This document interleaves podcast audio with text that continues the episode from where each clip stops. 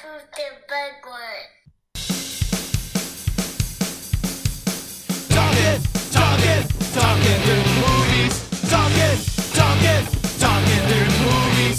Talking, talking, talking through movies. Talking, talking, talking through movies. So tell me shut up, I do what I want,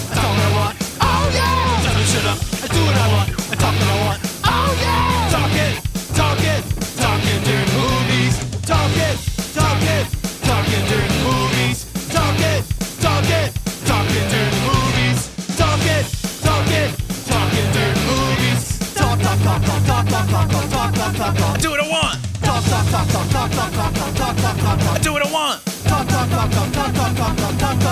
Do what I want. Do what I want. Bada boom, bada bing, party people, and welcome to another edition of Talking During Movies, the podcast. We take key moments and quotes from a film to drive a conversation. And man, do we have a doozy. These are my favorite kinds. Well, I got two favorites.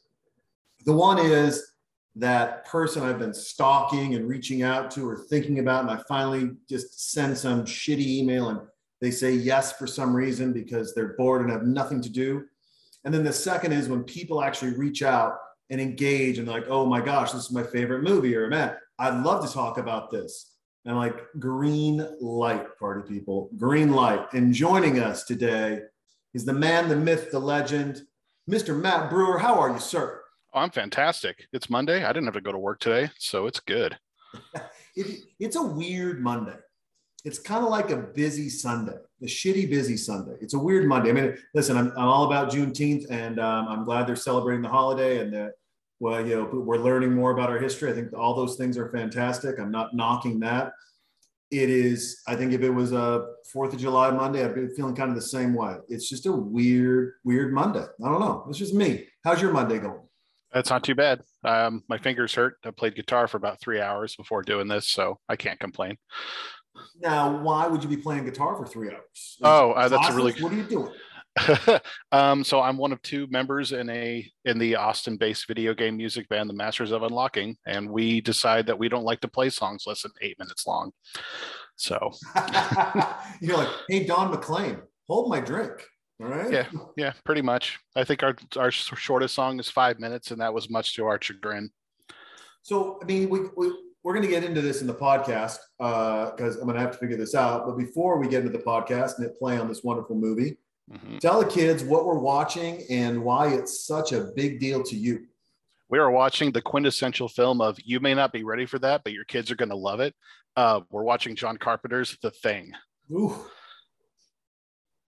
The beautiful 1982, Kurt Russell. It's got, I mean, the whole staff, the whole crew almost died going up there. Mhm. multiple times you know people were injured in this crazy crazy film uh it's it's it's got lore and myth around it what is it that resonates with you what makes it special to you It was um, along with Blade Runner. It was one of the first movies I ever saw that literally felt like an existential. This is my life before, and now this is my life after.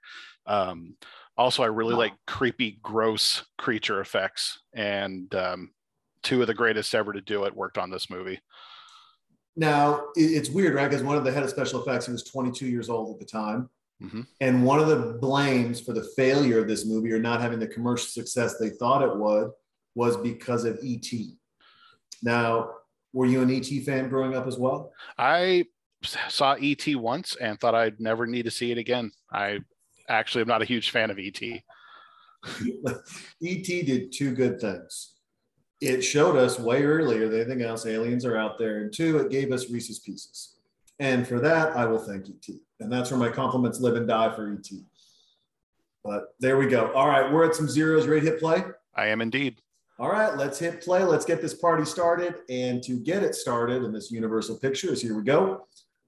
I got to ask you, how does one get into or get recruited into the idea of creating music for video games? I wish I could say it was creating music for video games. We're more of a tribute act more than anything else because people, a lot of people really sleep on composition that goes into into game scores, and there's a few where I mean, I could point right now. Super Metroid has a song that to this day still gives me the creeps because the background is the void, and it's just this really weird.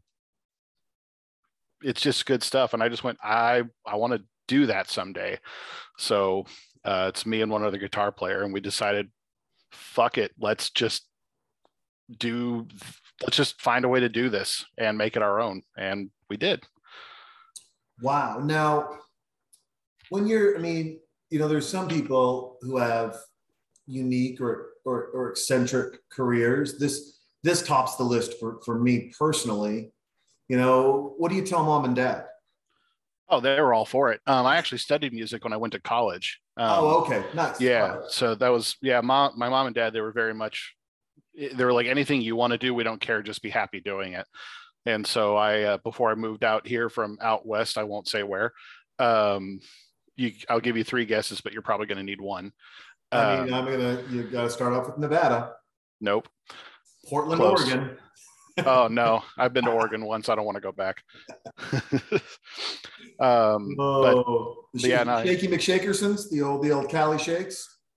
yeah, There you go. Yep, indeed. But yeah, I went to I went to school, studied uh, music theory, history, and composition. Didn't do anything with it. Then I dropped out and moved out here. And six years later, or no, not six years. How long have we been doing a thing now? Three years later, started the Mhm. group and actually put that learning to use. And then how did you get into the business then? How did you, how'd you Um, break in? What, what, what does that look like? We're still we're still in the process of breaking in. We're gaining the kind of gaining a reputation because I always joke that if we were to take all of our tracks, we could play for 45 minutes and just not stop. And then I realized that that was underselling it because we have an hour and 15 minutes worth of stuff we can do and just not stop. So, Wow. um, yeah, so uh, it's kind of weird. It's a interesting, it's an interesting scene because there's full festivals dedicated to bands and acts that do either just straight up video game music or inspired by um it's it's kind of wacky i think austin alone has seven or eight different acts that do it wow. yeah Now, I mean, I, you know, I, I- do a lot of experiential stuff in in my uh, professional job, if you if you will, Mhm. and I find it fascinating. I mean, just really, really fascinating when people, uh, you know, create a, a unique venture or, or do something, you know, that that I don't think a lot of people know exists as far as a, as a career goes. And, and I wonder, you know, you, you do you go to shows? Do you uh, do you guys go check out uh, festivals? You invited? Do you play at festivals and things like that for uh, the gaming community? um so we go i go all the time i'm kind of the uh out of out of the two of us i'm very much the voice of the band brian says never give him a microphone because we'll just never be allowed back anywhere he's the other guy in the band um, but um, a lot of it's honestly a lot of it's networking which is a lot of fun because i talk to everyone um, but it's um, yeah i mean we we have three conventions we're playing at within the next two months and one of them's up in minneapolis which is a bit of a drive but that's going to be a lot of fun Heck yeah, that'll be a, that'll be an awesome treat. I Mhm. mean, listen, I, I'm a big fan of road trips, so I'm I'm all I'm all about uh, the the road trip. And I also, have you guys ever been asked, you know, based on a game uh, that you may enjoy or that you know is, is really popular? Have you guys ever been asked uh, to play at someone's house live while they've been playing their game?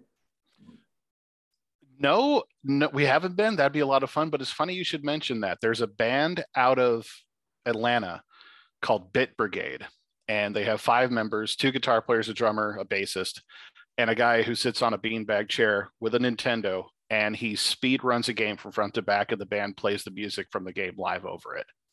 Really? Yeah, See, that's cool right there. Oh, and here's our here's our first glimpse of a little J J and B right there. Oof, gnarly. hmm gnarly beverage. Yeah. Uh, here's the one thing I find interesting about the thing where if we were going to take something away from it in some capacity, which we didn't, it seems like all of these films, any Arctic horror film, at some point the ice thawed and something got loose. Mhm. So this is not slowing down global warming.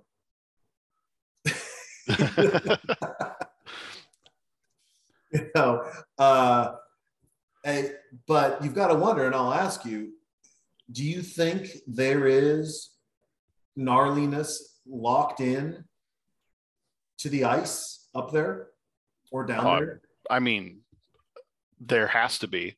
Um, how you know that? I I mean, they even say, I mean, the ice is hundreds. I mean, mi- hundreds of thousands, probably millions of years old. There's going to be some crazy shit down there.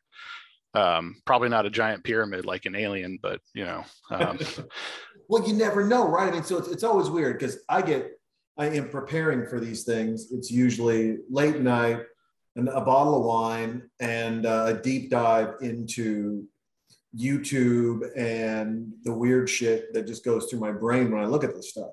And the first thing I think about is not the North Pole, but Antarctica. Like you can't go visit there, you can't go hang out there. It's kind of off limits. And yet we've got maps, you know, from thousands of years ago that show Antarctica. Yep. And it's just, I mean, some of this shit's just wild. And so it brings me to this big question, not that it has anything to do with this movie whatsoever, outside of the fact that Kurt Russell's stepping outside in a fucking t-shirt. We know that just doesn't happen down there. but in reality, uh, you know, do you believe that there were prosperous civilizations before ours? define prosperous.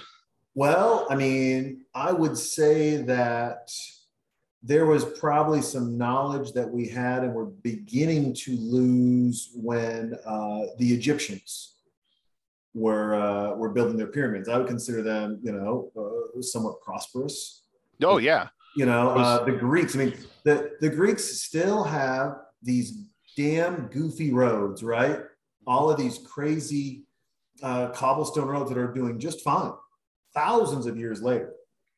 And you know, we're repaving our roads here in Austin. It seems like every six months, if we're lucky. if we're lucky. that means I mean- have to work, and that would be a pain in the ass. Mhm. But I mean, I mean, yeah, if you're going to take the, the Greeks, the Romans, um, I mean, shoot, how long has China been an advanced civilization for? Yeah, exactly. You know, um, and of course, I mean, what's I'm trying to think of a way to say this without saying sounding pretentious, but history's forgotten more stuff than we'll ever learn. You know, I mean, at some point in time, someone's going to look thousands of years back at our our civilization and go, "What's a meme?" and why is there a cat playing a piano or or cooking cooking fish sticks or something like that you know and and how weird is that right i mean if you think about it the the the oddity of okay so the egyptians left us the pyramids. The greeks and romans left us epic architecture and just amazing business. We left cat memes. Yep. Yes we did. We left cat memes and complaints about not knowing how they built that shit. Like we've had all this time to try to figure it out and what we've figured out is that we don't know but have you seen this cat? Right you know, what was it, Grumpy? Was that the popular cat? Grumpy the cat? uh grumpy grumpy cat yeah who Grumpy cat, yeah. who isn't a thing anymore because grumpy cat's dead Is Grumpy cat dead? yeah grumpy cat died a couple of years ago See, and that's that's another fail of science, right? We can't get pets to live longer than eight years. Come on, Mhm. bastards. So, what is we're watching the thing here, folks? I gotta ask, gotta ask you this. We open up, you know, we've got a helicopter coming in. This guy's shooting guns, throwing grenades. Accidentally lets one slip out and blows up his own helicopter. What's his story? What's his what's his reasoning for coming up there to destroy them? is that a rhetorical question Yeah, I'm just I'm Oh. asking to ask. Yeah, because there's some people who are watching this with us, and they've got it on mute, and they're going to want some expert insight to uh, to mentally prepare them for that that very escape New York Kurt Russell ready to party. It's funny that you had mentioned escape from new york because fun fact the voice in the uh, the chess computer is Adrienne Barbeau What, yeah dude? That is wild. hmm I didn't know that at all. See, folks, always learning something. Always learning something. Um, no, I, I mean, I, I find it fascinating, right? There were, I find two things really interesting about this film, and and obviously, you know, we'll, we'll get into this a little bit more as the movie goes on. But there was a happy ending scene that was filmed and never released. There was a darker, more violent ending that was never released, and there were everyone who died had an alternative death scene filmed. I find that, you know, for I think it's great. I mean, I don't think you could do it now just for the cost of making movies and everything else that goes into it. But back then, I mean, Wilford Brimley doesn't even have the mustache to get diabetes in this film. But back Well, speak then, of the devil. yeah, right. there he is. But back then, I mean, it seems like the the ability to have that kind of creativity was, you know, obviously rewarded in a great film. And now with timelines and budgets and actors doing, you know, so many different things, I don't think you get those opportunities to film three different endings, film multiple death scenes in different ways. I can't think of any shoot. Yeah, I remember when alternate endings were a thing, and the only last the last movie I remember doing something like that was Dodgeball. Yeah. Yep. Yeah, I mean, it's just you know, but it's there's a um, you know there's there's a there's a uh, there's a beauty to that artistic endeavor, right? That that dive in, if you will, and trying to understand, um, you know, not what the people want, but what the film creator wants. And you know, I, I think um, I think in some capacity that's changed a little bit. Yeah, Go back. yeah. I'd like I'd like more. I mean, that I honestly I think um, Robert Eggers is kind of a uh, filmmaking godsend right now because his three movies that have been released are all wh- what what and you know I just watched The Northman last weekend. What'd you think of that? I actually loved it. Um, Okay. Yeah i um my it, it's this is this is gonna be kind of funny so my my roommate who's also my best friend and i were in a, uh historical viking reenactment troupe and so i do the cooking whoa, whoa, because hold on. We got wait. back up there Yeah, the historical reenactment Viking troop. Yeah. A. uh-huh How does that happen? And then B. What does that? Well, and what does that mean? Like, I mean, are, Um, you, are you guys traveling over overseas? Or you? oh that'd be awesome no we uh we practice in the park down over on Burnet Okay. um but it's it's the same kind of thing like any other group that wants to do historical something of some kind whether it be you know civil war or the or the medieval guys um this just happens to be as you know as accurate of viking stuff as we can so like the horned helmets yeah that wasn't a thing um but um so my my buddy he's not i'm trying to he, he's not as well versed in like film nuance and things like that. He just goes i see this i like it. You should watch this and like it too. And his biggest complaint was the way yeah you know and that's totally fair. But um the way he's the, his biggest complaint was the way the way battles were shown and and you know shield walls and things like that. Because he you know every sunday goes to the park and gets an axe swung at his face while i'm sitting there going yeah how can i roast a pig 15 different ways for 40 people? Uh, Man. yeah. So we sat there and we, we watched it and we finished it up and i just said i said that was one of the most visually spectacular films i've ever seen and it was ugly as sin because it's you know it's not a pretty movie it's not supposed to be a pretty movie and it's not an easy to watch movie which i love that kind of stuff Yeah, I'm. I, I'm really enjoying this trend right now of not making movies pretty, making them good, making them difficult, making them original, making them unique. But I don't need them pretty. Yeah. No, um, Precious Gems with Adam Sandler was that way. It wasn't pretty.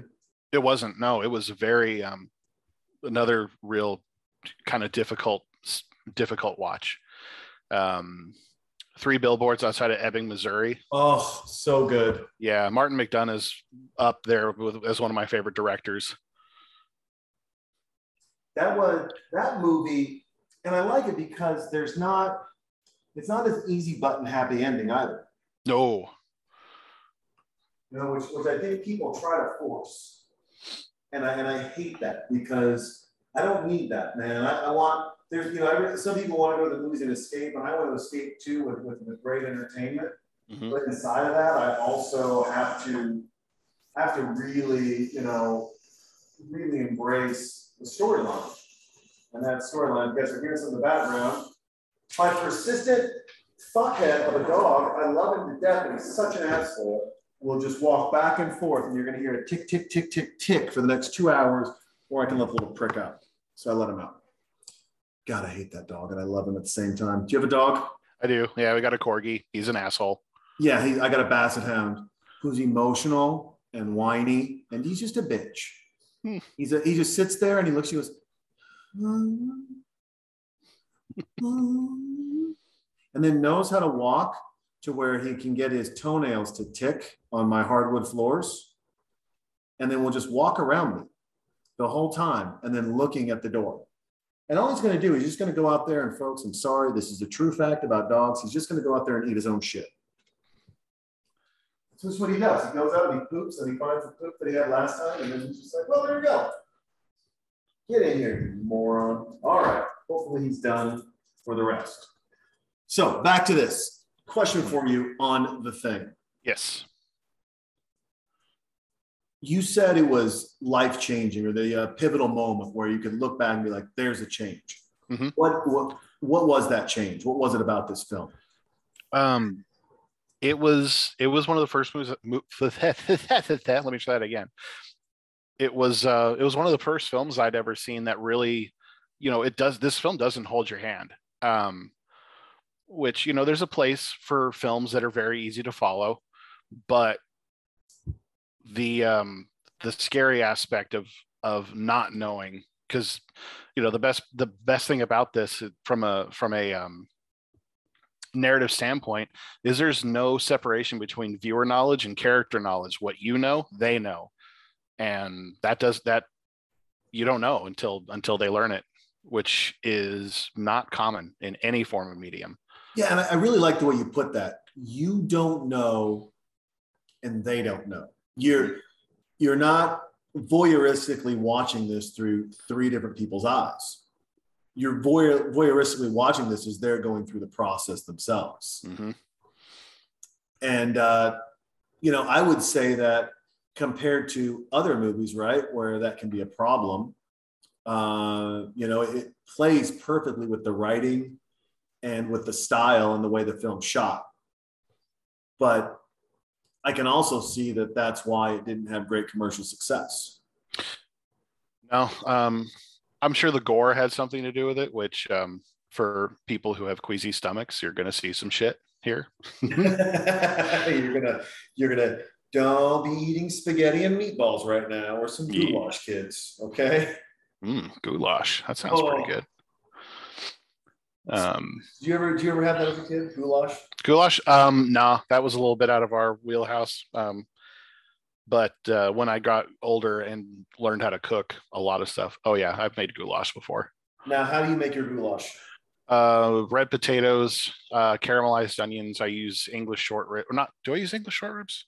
No, I usually use short ribs, and um, I try to make my own stock because I'm kind of extra like that. Oh, you're making proper. See, I was poor and raised in Montana, and it was whatever pasta noodles we had, red sauce, peas, carrots, whatever potatoes were available, and uh, some hamburger meat and a little bit of pork sausage. I mean, that sounds really good. You know, But- it wasn't too bad, but it basically was the culmination of you know whatever we didn't eat for the week coming up, and then some red sauce on top. Yeah, that Yeah. makes that makes sense. My mom, she kind of did the same thing. She would take leftover bits and bobs, you know, meat or vegetables and all that stuff, and put it in a giant jar in the freezer. And when it was full, she'd get it out and make soup. Yeah, my, my dad did the same thing. He said that was the big deal. Uh, cooking after Thanksgiving was taking the turkey carcass and boiling it down. making turkey stock. stock. That's Yep. that's what I do. That's what I do as well now. Hell yeah. I love it. It is. Uh, it's uh, you know, it's it's becoming a bit. Uh, it was. Oh, well, I shouldn't say that. It was a lost art for a while, and it's becoming cool again to know how to cook. Mhm. And, and Yep. really actually know how to cook. Make your own stock. You know, just you're not you're not just throwing something in the oven. No offense to the wonderful people at HEB or, or Full Paycheck, but you know, uh, I think there was um, a lot of opportunities to um, you know, I think there's a lot more opportunities now with all the cooking shows and everything else to actually do a proper job in the kitchen. Mhm. And you don't have to go to cooking school for it. You just have to No. make a little bit of effort. Shoot, YouTube is is I tell people if they want to learn to cook, that's going to be your best friend. Oh yeah, YouTube. will- There's one thing that is, you know, so and I, I haven't done the YouTube cooking stuff, but I've done some other stuff from YouTube. And I don't know if this happens on all the YouTubes, but it is wildly fascinating to me every time. And they all start with, "So you're here to learn about how to put a screen door." You're like, "I am." They're like, "I've had troubles, and I've seen a lot of videos, and they didn't get to it, and it was so frustrating." Like, we're a minute in, bitch. How do I put the screen door on? Like those stupid Pinterest recipes where they got to tell you your entire life story, and then they get to the point where you melt butter down, and I'm just like, stop, just tell me, yeah, Yeah, I freak out. I I will lose my shit at a YouTube. I'll be yelling at. I'll be like, dude. And then if I if I click fast forward once, he's like, all right, now that was an important piece. You're like, son of a bitch. I got to click backwards. And I got to hear the rest of the dog story so that I can get the one screw right, so that I can be fine. But yeah, it's now one one thing about um, this movie, which I'm I'm looking at right now, I found interesting. Do you know who was supposed to star in this and didn't? I did at one point. Oh my gosh, I can't believe I forgot this. Jeff Bridges, That's right. Nick Nolte, Mm-hmm. Kris Kristofferson, Sam Shepard, Oh, Sam Shepard would have been boss in this movie. oh Fred Ward. Yeah, I mean, but Fred Ward. I mean, this is you know that, this is his heyday. This is when he was living the life. You know, Ed Harris, Tom Berenger. They were looking at Tom Berenger. I mean, that's just I think the only problem with having a cast like that in a movie like this would you could not believe that the creature survived. yeah, right. Yeah, All the stuff Tom Berenger did, yeah. right? That would be, you know, and you've got um oh that's right, there you go. You know, they um it's they also, which I found interesting, I just learned about uh the other day, is it's often referred to as a remake, but it's not. No, it's not. It and yeah, that kind of it, it's based off the same novella, but it's uh yeah, this is not a remake. And then let's get to it because you brought it up, and here's some special effects. That's how a person looks when they're cooked. Mm, Um, Rob Bottin, 22 years old. Yep, working seven seven day weeks for what was it a year and a half or some such Something crazy. insanity. Yeah. You know, uh, what, first of all, the balls in Hollywood, where, you know, you're one bad movie away from never making movies again, hmm to put a 22 year old in charge of your special effects. I think he worked on Dark Star. He worked on Star Wars, The Howling Yeah. Piranha, and King Kong when he was when he started when he was 14. Yeah, I'm trying to. I, I maybe I'm thinking of the wrong the wrong fellow, but I know there was something that was getting made. He was worked on it, working on it, and John Carpenter was just like, "You, I choose you." you, um, I know he would. He did. Um, he did a collaboration with Carpenter on The Fog as well. That's probably what I'm thinking of then. Yeah, you know, and of course, you know, the great and dearly departed Wilford Brimley. God bless him. He is, you know, folks. Before he was selling you oatmeal and diabetes medication, he was quite the actor, Mhm. getting out and getting after things. And It it was- wasn't just in Cocoon. No, which you know, hey, I can't believe they made it Cocoon too. I guess they didn't like it up there. you know, who knew? It is. I, I find I love this. Here's the thing that I think uh, a younger generation, like you know, I'm a unique mix, being almost fifty, right? I was around when calculators were still cool and we could write the word boob on them. hmm Uh, you know, fifth grade, I got to type on a computer. But in high school, I still had to take, you know, uh, typing classes, even though we had a computer lab with like three computers in it that we could check out or, or go to for, I think, 30 minutes a day or a week. It was very, very limited. But we gotta gotta see it all. So I, it's fun for me to look back and see this technology that they're kind of monkeying with. that's supposed to be state of the art at the time. I found so- that fascinating. But Yeah. you know, the kids today, trust me, your iPhone has more processing power than this whole station does. Probably more than that. Probably more processing power than the continent did at the time. oh, that face is pretty. It's Goonies. That's not nice to Chunk and his buddy. Uh, yeah, but no, I just find it interesting. But I, I, I, I bring that up because, folks, I don't care what age you are. This is worth watching. Don't get lost in a shitty television or a, you know a big monitor. The the idea that technology makes something more realistic is 100% untrue when it comes to this movie. It's a fascinating story Yep. with It's so much depth. And they smoke a lot of weed. They Yeah. really do. look at that. Yeah. Um totally was going to say something earlier, then forgot about it and remembered again. Um, just the music thing reminded me of this. This is one of those rare instances where John Carpenter didn't score his own film. Really? Yeah, Ennio Morricone did the music for this film. Wow. Was this, Yeah. is this one of the only ones where he didn't score his own music? I I'm pretty sure. Yeah. Um, I could probably fact check that at some point in time, but I'm watching the thing, so why the fuck would I do that? No, we're not going to do that. Listen, someone else can fact check it and they can send me some angry email, talking during movies podcast at gmail.com, about how we missed their favorite part and how John Carpenter didn't score this, or, and then he'll label off some other fucking movie. And I'll be like, good for you. I'm glad you did the research. These questions come on the fly. Do not hold me accountable to, to what we have to say about this movie, other than the fact that it's awesome. Now, I do. The did you know that they um, they created the sounds for the Huskies? Did they? Yeah, Huh. yeah. This fucking dog. Huskies are weird dogs. I think they're beautiful. Yeah. But they're so intelligent, and they just. It seems like they're constantly reading people.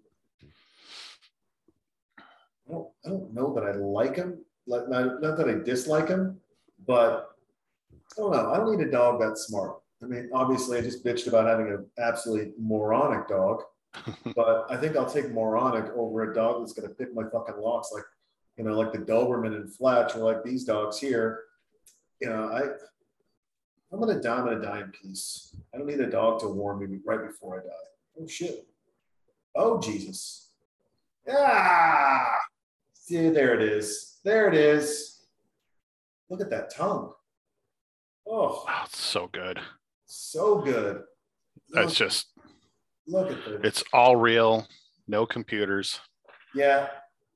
Well, Unfortunately, if you fuck it up, you got to rebuild it. But who cares? You get stuff like this.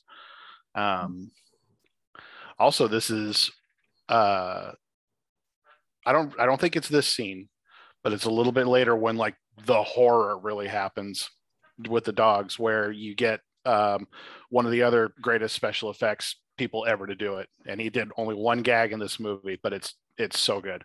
Um, and it was Stan Winston. Really? Yep.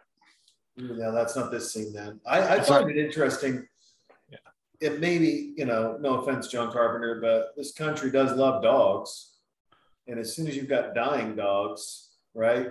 Uh, it doesn't bode well for, for the movie watchers out there. I'm just saying. That's a great way to get it get you to hate a villain, though. It is. It's a great way to get you hated villains. You hurt a dog. And you. And you that was John Wick's whole story. yes, You killed my dog, Killed my dog. and then he just kills everyone. Well, oh, look at this guy. Hey, fuck nuts. Yeah, no, you got to close it faster and lock it. I like how these guys don't look as they unlock shit. By the way, Kurt, you got some great hair, son. Good. I mean, he could he could right now transport to Portland, Oregon right now and fit right in. No one would know he's from 1982. Yeah. Well, what we got to see what kind of beer he's going to drink. yeah, That's- that's not a that's not a Portland beer. no, no, that's a it's a simple Budweiser, unfortunately. Yeah. But he does, you know, that's uh he's got that he's got that big beard. All the boys are scared now. Where now you're um, before before music, you know, when you were um, before Austin, maybe even. Any uh, any big fun travels? Um, travels, yeah, actually. Um, uh, this God, when was this? Twelve years ago, so I was twenty three. Um, I actually went over to Sarajevo to teach conversational English. Damn. Yeah. And um, they didn't need me because they speak better English than we do. Like, like week, th- I was in the advance. I'm using air quotes. Unfortunately, my camera's not working. So, but I'm, but oh, hold on one second. This is like when you see the the crazy tentacles popping out. yeah, and you The floor? the, the dog face, and there it is. Yeah. Oh, And then, how are they not shooting right away? This is what always bothers me. oh, I mean, okay. So I think I'm a couple seconds behind you, but yeah, all the tentacles coming out Here we go. and spreading across the ground. Yeah, Stan no, Winston did that design. So, really. ah, that's just so good. See, I like that he's shooting now, but in the beginning, like you open up, you see that, right? Yeah. How do you not just pull the trigger? How are you not just pulling the fucking trigger the whole time? And that, I mean, the have hindsight on our side. Oh, does anyone have any gasoline? Fire extinguisher, fun fact, if it gets in the lungs, it expands in the lungs like it's fighting fire. And there it goes. Um, and uh, that's a good way to kill something. Get it to breathe in some fire extinguisher insulation. Hmm. This is so gnarly. Oh, red wine was not a good choice. Or was it? Ooh. All right, so you went to oh Jesus. There you go, sir. Now, do you know about the um, the the fire dangers that happened during this whole film? I mean, no, but I I could imagine. So your your boy for all the special effects, the way he wanted to do them to make them shiny, he had to use this highly flammable gelatin. And then Carpenter's like, you know what would be great is we still, in the matters of chaos and things, there's still got to be some flickering flames around to let people know that you know shit's still broken. And the problem is, is that randomly, like the set would just catch on fire. well, that's not good. you know, 82, thank God, right? Like you're not getting away with that shit here. Yeah. Also, can we talk about how you see the creature 30 minutes into a less than two hour movie? That Yes. that shit doesn't happen nowadays. No, no, not at all. And you know, it's uh the and it's coming back slowly but surely. And it's coming back, I think, a lot more thanks to Netflix and Amazon doing almost what I would call eight hour or 10 hour movies that they just turn into, you know, but basically miniseries, if you will. Mhm. But the art of storytelling, of unfolding, of getting into something, of, of, of finding out, of pause and patience, of knowing something's coming but not knowing what, to your point earlier, that that's lost. Yep. Like now, if it's not an Instagram, you know, 30 second moment, I don't know exactly if it's not opening up with someone's fucking head exploding. When I watched The Boys the other day, and a guy shrunk down, super small, crawled into the head of this guy's penis, sneezed, and then went big size again and exploded all over. And that was like their opener. Yeah, that would that would do it. God. Yeah, right. But you're still, you're just like, okay, I don't, you, you know, I don't know that I, right away, can I get comfortable? you know? Yeah, that's I I can appreciate um um I've I've I'm still I'm a couple seasons behind on the boys, but um they got the the whole you know head exploding thing. I think they did a really really good job with establishing the tone for what the show is going to be when the dude's running and the girl explodes and i'm just like oh that's different. And i think i like it. Um same thing with invincible. I don't know if you've seen invincible. Yes. Ah that i mean i i didn't know what it was. And then i'm just like the first you know the title card hits and i went oh robert kirkman this is to get real fucked up. And then the end of the first episode happened and i'm just like yeah Yeah, I saw that coming, but I didn't see that coming, and now I need to go get a drink of water and hug a dog or something. I, I will say, you know, I, I knocked the boys for the for the for the quickness to violence. However, I love that series because they they haven't broken from their they're they're honest their storyline. Mhm.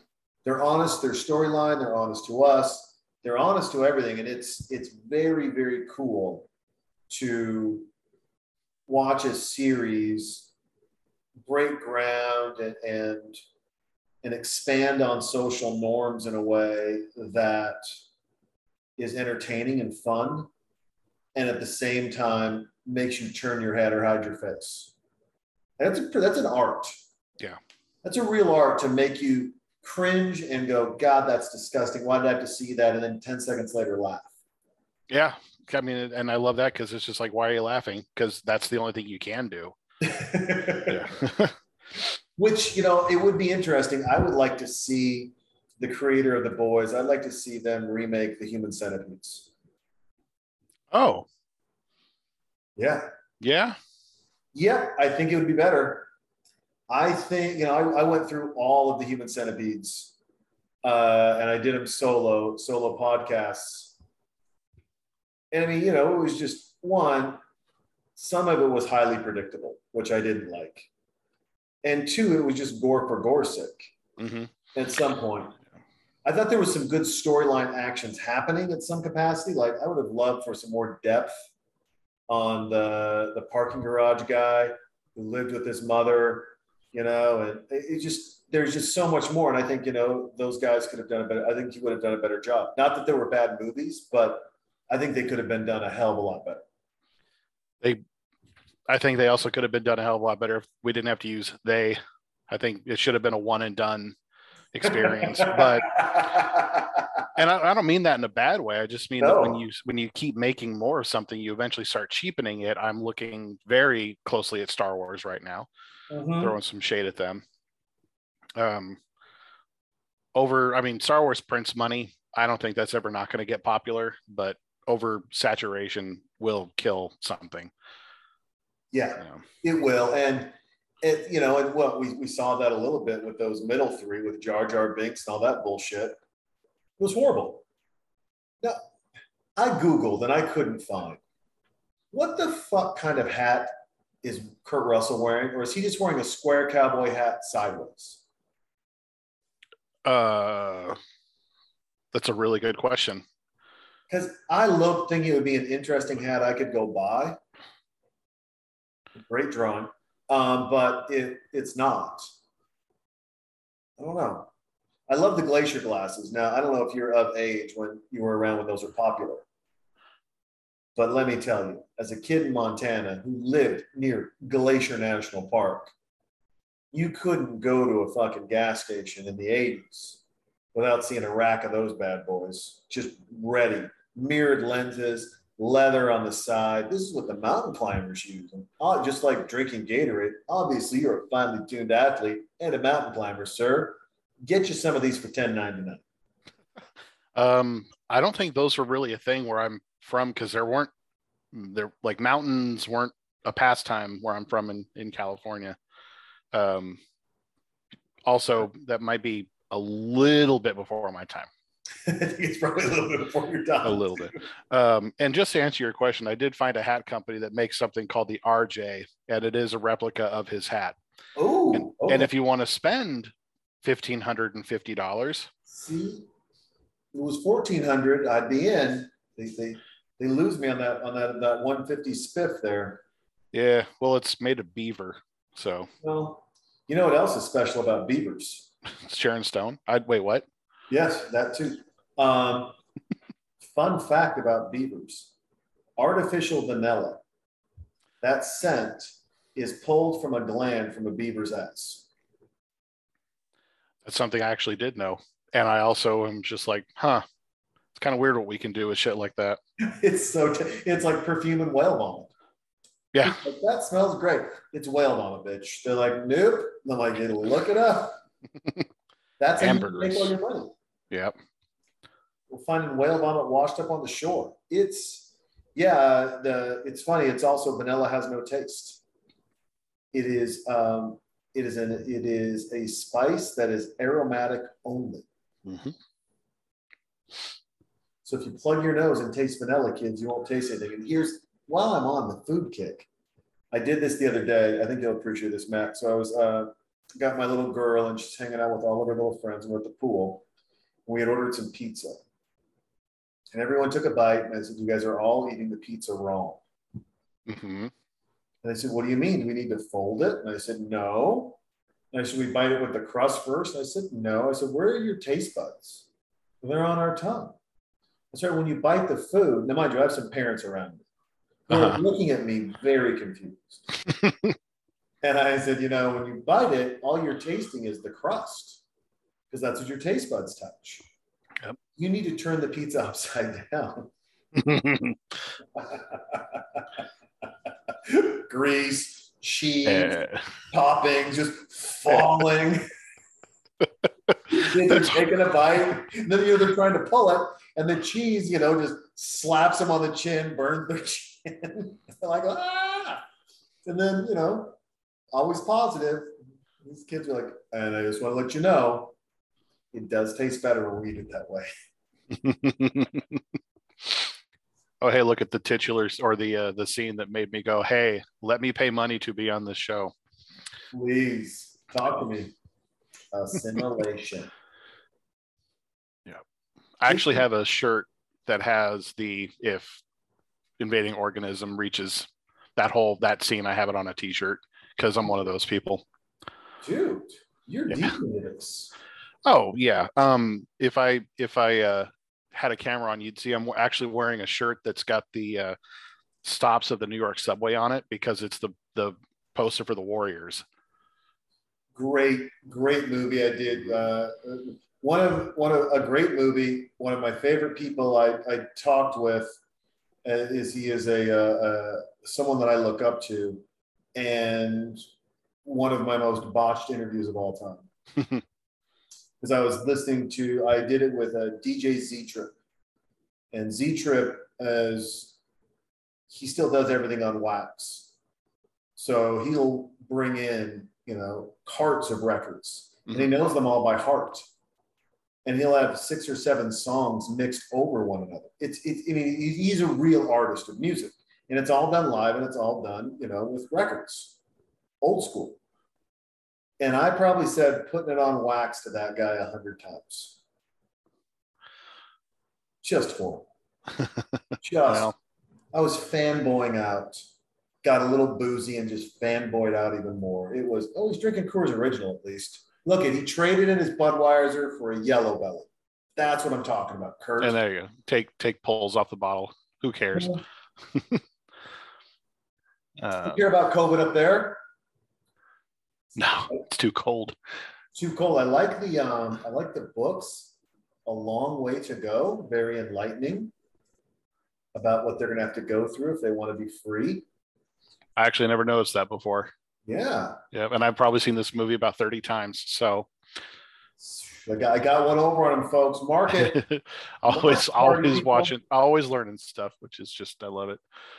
Well, that, I mean, that's just it, you know. And, and if you look at the, you know, the, the other great people that have done stuff like him, like John Carpenter, I should say, in their young careers, who hide a lot of Easter eggs, uh, Robert Rodriguez, mm-hmm. you know, and even Ryan Reynolds. Did you know that in every one of his movies, he's got a nod to uh, John Candy?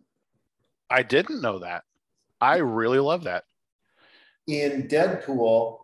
So John Candy, my one top five favorite movies of all time: Planes, Trains, and Automobiles. Okay. In Hollywood, never remake it, never do a sequel. Don't don't fucking touch it. It's a gem. Leave it alone. But in the in the airport, when Steve Martin's going to meet John, John Candy is reading Canadian Mounted. Deadpool, when he's carrying a book, that's the book Deadpool's carrying. Oh, that's so cool. Isn't that awesome? I love it. it's so cool.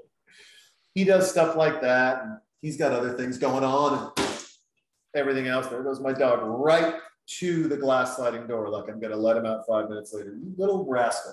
Go lay down somewhere. Goodness. Yeah, he is. Oh, see, this guy's thawing out a little bit. I find. Yeah, no, I'm sorry. Back to the nod. Sorry, distraction. I apologize. Yeah, no. So he does. Uh, he does all these uh, nods to uh, John Candy throughout the whole, throughout all of his films, and uh, I would. I don't know, man. There's something about that that I like. I, you know, and, and some he he broke down some. I forget who he was talking to in this interview, and he's saying you can't see them all, and sometimes they get edited away, or the clip is really quick. But it could be something from. What else would he? He talked about um, the one where uh, the Great Outdoors, Mhm. right? He's got he's got a nod to that in in the in Deadpool two. He's got a nod to Planes, Trains, and Automobiles in Deadpool. He, he just he broke it all down, and I was like, man, that is that's fucking cool, Right. right? I mean, you know, there's that's another lost art of giving respect and a nod to the people that you know that, that paved the way for you, if you will. Yeah, I uh, I I uh, try to do that with um when I I mean I put up a uh, uh thing. This is about a year or so ago, and it was my top ten most influential guitar players on me. Like, and there's a few in there where I'm just like, oh yeah, I absolutely like wear those influences on my sleeve. Um, I'm a huge Deep Purple Name, fan. name some. Name Oh, and some so Ritchie Blackmore like is huge. Um, Adrian Smith from Iron Maiden is the one who actually inspired me to pick up the instrument in the first place. Um, Adam Jones from Tool, I love the way he does a lot of stuff, and I actually lift some techniques of his because it sounds bitchin'. Um, and then David Gilmour because I can say with complete certainty that the first guitar solo I ever heard in my life was from another brick in the wall. I was four years old. Wow. So I, I should say cognitively remember hearing for the first time. Sure. There was um I used to I had a buddy who was big into guitars and I'm gonna think of the guy's name. So Eddie Van Halen, they were asking him in an interview, you know, who's your guy? And he said the best guitarist in the world for him at the time was a gentleman named Phil Keaggy. Don't know. But I always ask guitarists if they know who he is. And I've only had one person who's been like, yeah, I kind of know who that guy is. Um, See? I cannot say that I do, so I'm going to do a quick Yeah. Googler. Folks, Google some Phil Keaggy. I don't know. This is, oh, they're burning the guy alive like a monk. Not mad at if you see those hands. Someone needed a manicure. He was the other. Well, I guess I know who I'm going to be what I'm going to be listening to later this week. I'm, I'm, I'm, I'm always looking for new music, so Yeah, there's um I'm a you know it's funny I uh, I'm a diehard music fan. I love music. I love music so much. It is so special to me. Uh, uh, I mean, it's, it's so good at bringing back memories and and you know just touching a personal chord, if you will. Um, but I can't. I mean, I'm the white guy at the at the all white church with the tambourine. Fucking shit up, right? It just it just doesn't work that way. It's not you know it just doesn't at all. And uh yeah uh, but i still i love it you know it's and it's so weird to me because uh everyone's like oh you like music. Do you? No i do not play. No i cannot. I can barely clap. I can't hold a tune. I was told in the church choir that if i put my head up and sang softer it sounded oh, better that's so harsh. don't sing directly to the people let jesus hear it first maybe he can fix it Yeah, Oh, I, I get I totally get you. Yeah, music is probably the best thing.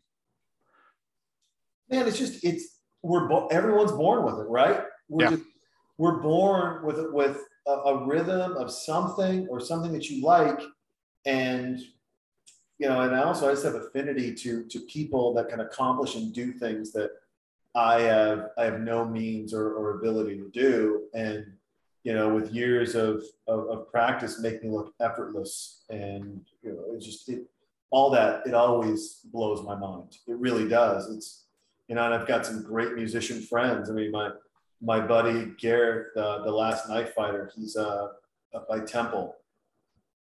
Old school cowboy music. But I don't even drink whiskey. I put that cat on. I'm like, well, I mean, we should probably open up a nice bottle of whiskey. yeah, I know, I know that feeling. Right? I mean, or there's some other guys where the music comes on. It's like, well, I'm just I'm having a beer. It's eight in the morning. No, I'm having it. This this music call it just it does. Mhm. And that's special. Like, I- There's not a lot of things in the world that can that can do that or that can almost instantly change your emotion or your tone. And and you do that. And I'm bringing this back to you because you do that in an environment that has become highly competitive with a lot of shit talking and probably most importantly uber engaging right i mean you are you're online you've got friends you've got tiktok you've got all these other platforms that are uh, you know where people are streaming playing the games playing your music doing things just watching and there's an engagement piece to that Yeah, It's true. There, there really, really is. Um, I, I always, uh, I always say there's nothing. I mean, even doesn't. I mean, we played small shows. And, um, we played relatively big shows, but um, one of our kind of like we've, like we've kind of arrived moments was we played a show at a big at a big convention down in San Antonio, and we were on at two in the afternoon on a Saturday. And some people are like, "Oh, that doesn't sound very good." It's like, no, that's like the best time because that's when everybody shows up. There's the most foot traffic and all that. And we were given enough time to play three of our songs, which is about 25 minutes because again, um, long songs, and um, do our first one. Or we start we start our set, and it's like, oh yeah, there's about yeah 15 20 people in there and it's like that's you know that's pretty cool. Finish the first song look back up. Okay there's there's more people in here. That's that's pretty cool. Finish our second song look back up to finish the third one and the room is full and there's about 125 people in there. And i just look over at, at brian and i'm just like we did that and i don't know how i feel about it but i really like it so that's awesome. you know and and the way we always look for new stuff to play is we literally ask people that come to our you know come and you know if we happen to be playing you know we'll talk to them a bit and we're just like hey is there a game that you grew up listening you know something that you love and you want to hear music from it? Give us a name and we'll go through it and maybe we'll do it. And ch- chances are we will. Wow. Yeah. Now, is there, you know, they go to the guitar store, right? Don't play Mhm. Stairway to Heaven. Are there any songs that you won't play? um so i will i'll never say there's songs that we won't play but there's songs that we avoid because everybody does them like we don't do any music from super mario we don't do any music from legend of zelda um and it's not just it's not really by design but it's mostly we look at that and go other people play them and they're given you know those songs are given the love that they deserve like they're iconic for a reason. So we tend to gravitate more towards some like the lesser known deep cut tracks. Okay. and there's a couple games that we play music from that we're like nobody really knows who who it is like what they're from but without fail someone will come up and they're like oh my god i used to play that when i was a kid and i haven't thought about it in years. So Nice. yeah I'm thinking, I'm, I'm trying to think because the games that I played when I was a kid that I really enjoyed, like I, I don't know how much, like, I don't remember there being any music to the Top Gun game. Because I, I remember the radio stuff, and I remember the, the, hardest part was refueling and then landing on the aircraft carrier. Mhm. Um, trying to think, there was the NBA jams. I'm sure there was music on that, oh yeah but it was pretty quick. I should I didn't play a lot of games as a kid. Poor kid in Montana. That was not our jam. We uh we had to get outside, no matter what the weather was like. They didn't let sure us stay. cold in. and cold or hot i've never been to montana but i I can imagine it's either cold or hot it's cold or hot. It's beautiful. It's you know we were uh, I do. I love the the summer mornings there because they're still like 50 degrees. So you want to, you know, you step outside. It's crisp, cool air. You've got a cup of coffee, and it feels good to drink a hot cup of coffee. I mean, it's like you know November weather here in Austin. For those of us who are like, what's here, Jason? Fucking dork.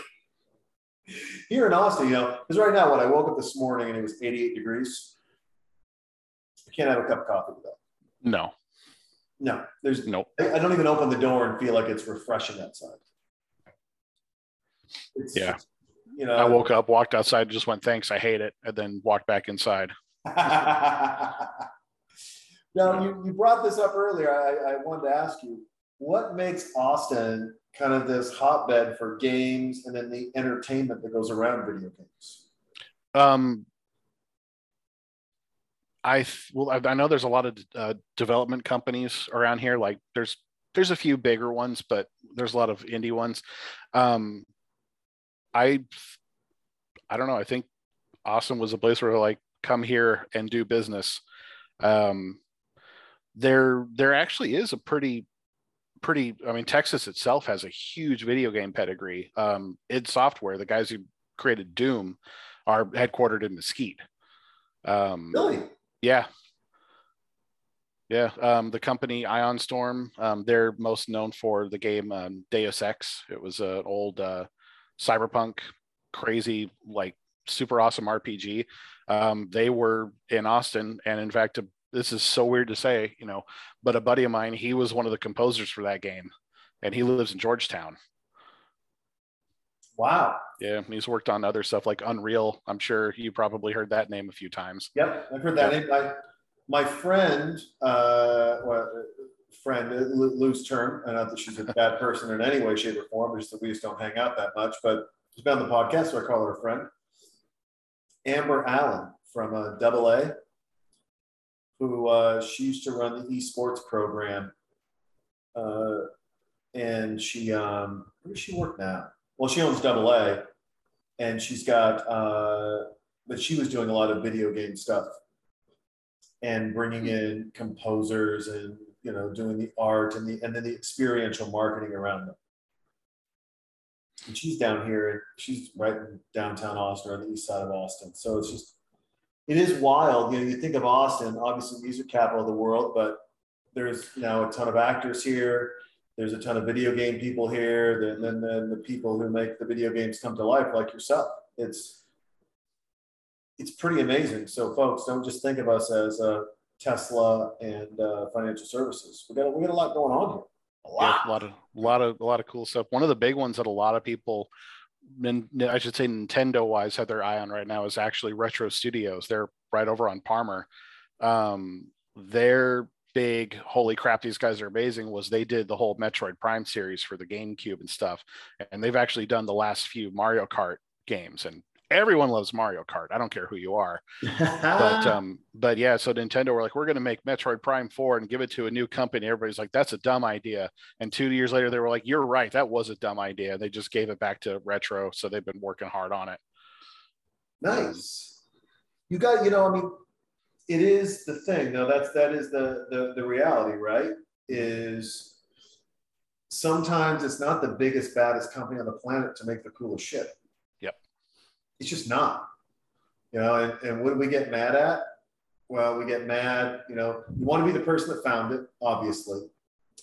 And then in being the person that found it, right, you you still will they keep their roots close to home? Or will, you know, they give up to the big company? Yep. Bands like, that I love, Fugazi, and they never signed a record label. They never did a major deal. And you know, they're they're they just printed cash because they sold records out of DC, punk metal band out of DC. I mean, we were getting their independent stuff shipped to Montana at the record store at what was the hell? What the hell was the name of that mall in Kalispell? Forget the name of the mall now, but they had a little record store in there, and you could ask for Fugazi, and then the guy would have to figure out and then reach out to Fugazi's people, and then get them to. They have to prepay and get them to send like ten CDs out. that's so But- cool how cool is that? I mean, that's just, I love that shit. But I, I love independent artists. I, I'm a firm believer that in the reality of music and pushing music forward, independent artists just do more than, than major label artists do. And they will always do more. Yeah, it's true. Um, um, I'll- buy most of my money, or most of my money. God, I buy most of my music from um, from Bandcamp now. I got a lot of friends on there, and they get the biggest cut um, out of all the the digital distribution services. Um, and then once a month, they do a thing called Bandcamp Friday, where 100% of all the all the money or all the music sold, all the money goes to the artists, and Bandcamp does Bandcamp doesn't take a cut. That's cool. Mhm. That's we, you know, I, I launched an independent artist, this girl named uh, Taylor Jade. Young, talented, 21, sweetheart of a human being. I mean, just has a great heart. And she's like, her goal is is to make music so that she can bring on sponsorship so she can feed a million kids a day. Hmm. It's not to be Beyonce. She wants she wants to create a community that'll feed a million kids a day on planet Earth that that are missing nutritional needs because we lose, you know, 7,000 kids a day. Something like that, yeah. Yeah, it's horrible.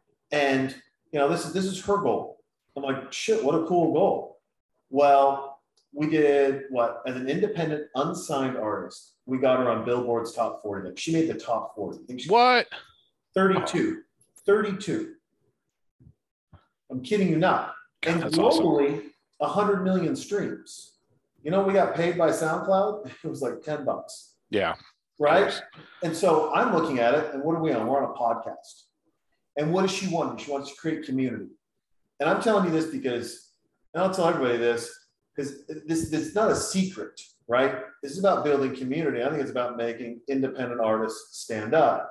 And my thing was always, I looked at her, her manager and her dad, and I said, hey, you guys, stop releasing songs, start releasing podcasts. But tell people about the music, why you like the music, bring the people on. I mean, she had Mikey Francis out of Vegas. I mean, this guy plays the top clubs in Vegas, remixing her songs. What? Yeah. I mean, just here you go. This is cool, isn't it? And you're like, are you fucking serious? I said, that's a story. That's two stories.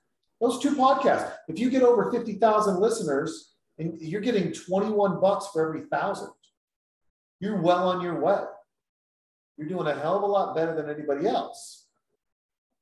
And, you know, her dad was like, holy shit, you think we can do it? I go, no one else is doing it. Let's do it. She's done two episodes. We haven't put any marketing or PR, anything behind it yet. She's already gotten thousands of streams. And she's just talking about one of her, two of her songs that she likes. And then she'll throw up a tribute or she'll be like, oh, I did this song really quick. Let me know what you think about it. And it's her and her producer friend. And I tell this, like, listen, folks, you don't have to copy that remedy. But if you're an independent artist and you want people to like you, if you want them to stick around, get them to like you, not your music. Right? And if you want them to get them to like you, let them get to know you. What's the whether you love or hate Joe Rogan, and I say this a lot of this podcast, whether you love or hate Joe Rogan is inconsequential. We're in Austin, Texas. We can go see him at the Vulcan and be 10 feet away from it. Whether you love or hate Beyonce, when are you going to be 10 feet away from her? Yeah, right. You're just not. So if you're not, and what happened? Beyonce started out, she was 10 feet away from you, begging you to buy her CD. Begging you.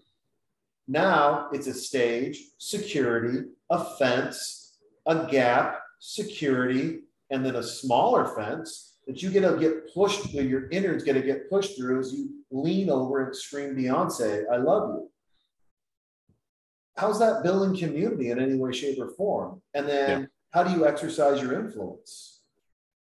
You can't because no one actually knows who you are. You're this mystical creature that creates amazing sounds with your with your mouth.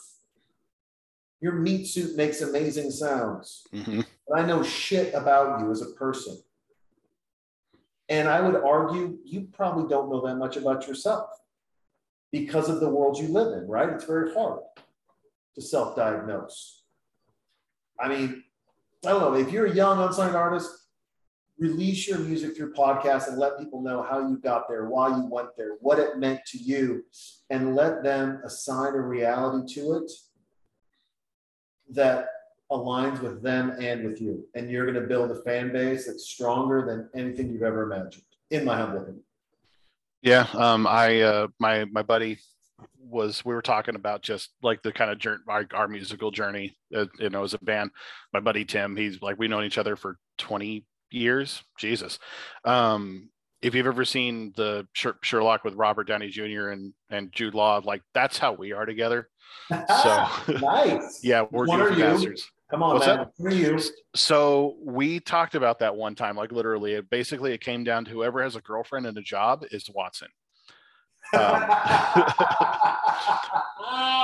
but but um we usually default to i'm watson because i'm more the voice of reason and um, tim is a mad scientist in the kitchen where he's just like i'm going to throw a bunch of shit together and see how it tastes and it's usually really really good so um I'm liking Tim more and more. I think we need to give him a hot mic at, at a fest at an event, at a festival.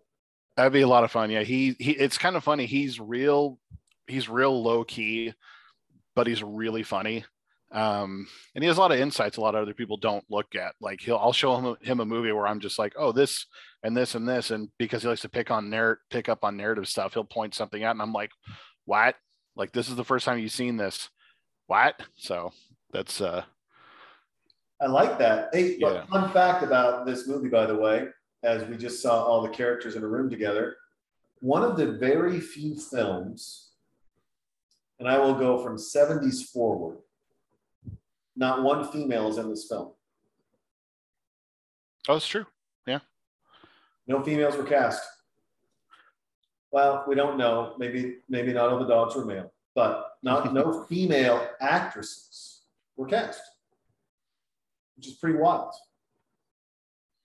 You know, I don't I don't want obviously I don't uh, you know want people to come after poor John Carpenter that he, you know in 1982 or I guess 1980 when he started making this film that he wasn't thinking of casting women up there, but it's just a reality. And in the chest chomp scene, which we haven't done yet, mm-hmm. do you know that they used a double amputee?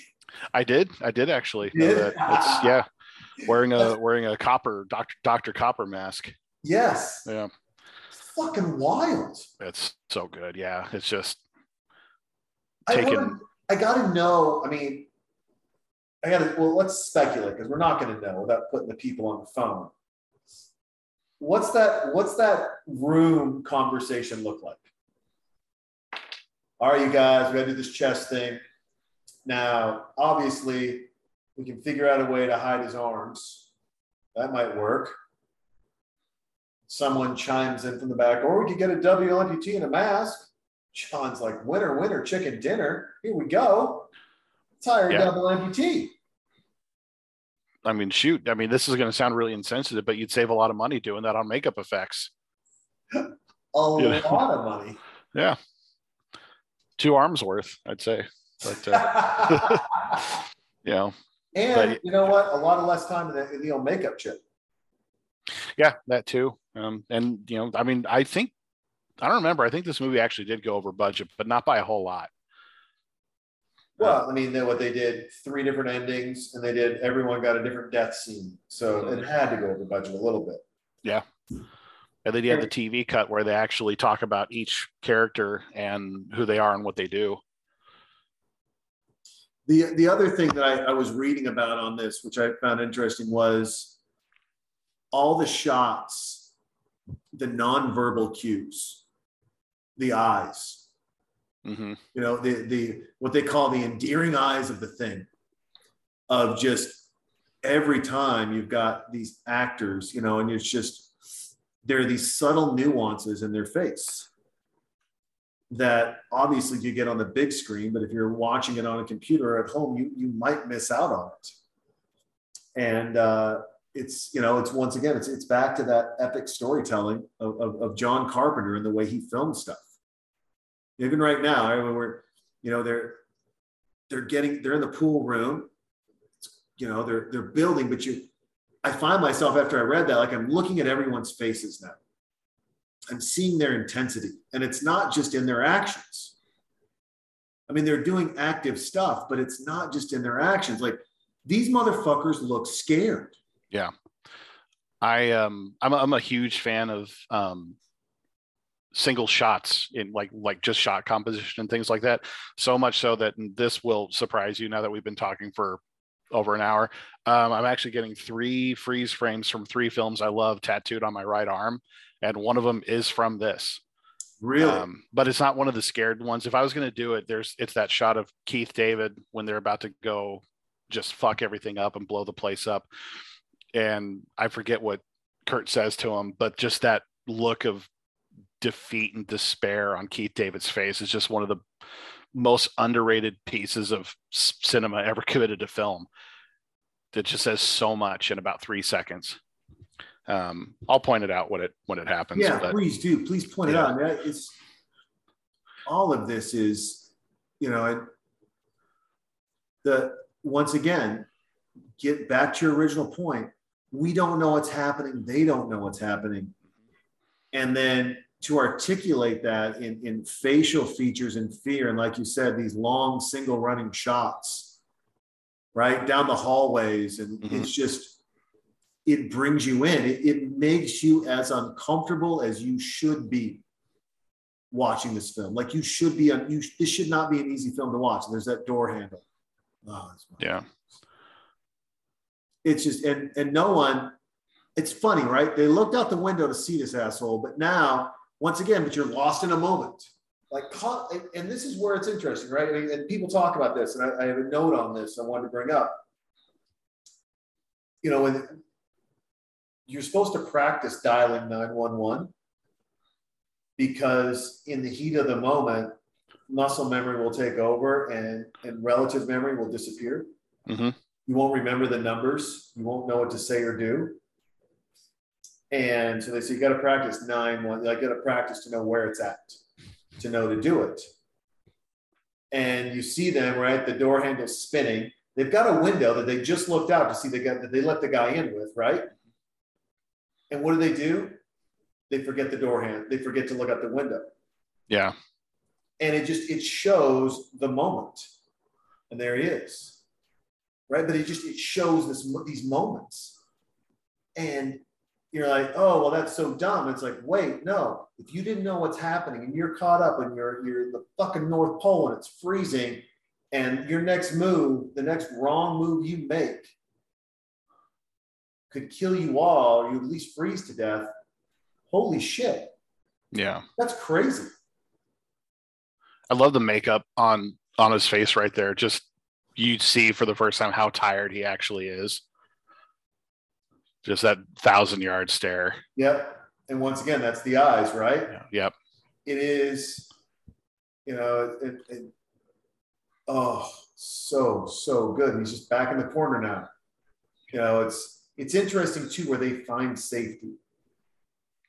Because, right, they find safety cold, alone, and in a corner. Mhm. Or they find safety, you know, they don't find safety together, which I mean, I don't know. Am I reading too much into it that that's that's that's that's a I mean it, it's a common thread now. Yeah. I mean, it's a it's a um it's a good it's a good you know take on you know I mean regardless of how humans may be like oh yeah totally a lone wolf we're pack animals like same as any other kind of you know predatory creature because you know let's face it we are but we don't find safety by ourselves so this is just like i don't like this but i know they're safe but i still hate it Yeah. Right? Because you do, you want them to be together. And but they don't trust one another. And you know, I mean, Kurt's got a fucking blowtorch and and a revolver and dynamite. Yep. I mean, sweet baby Jesus. Yep.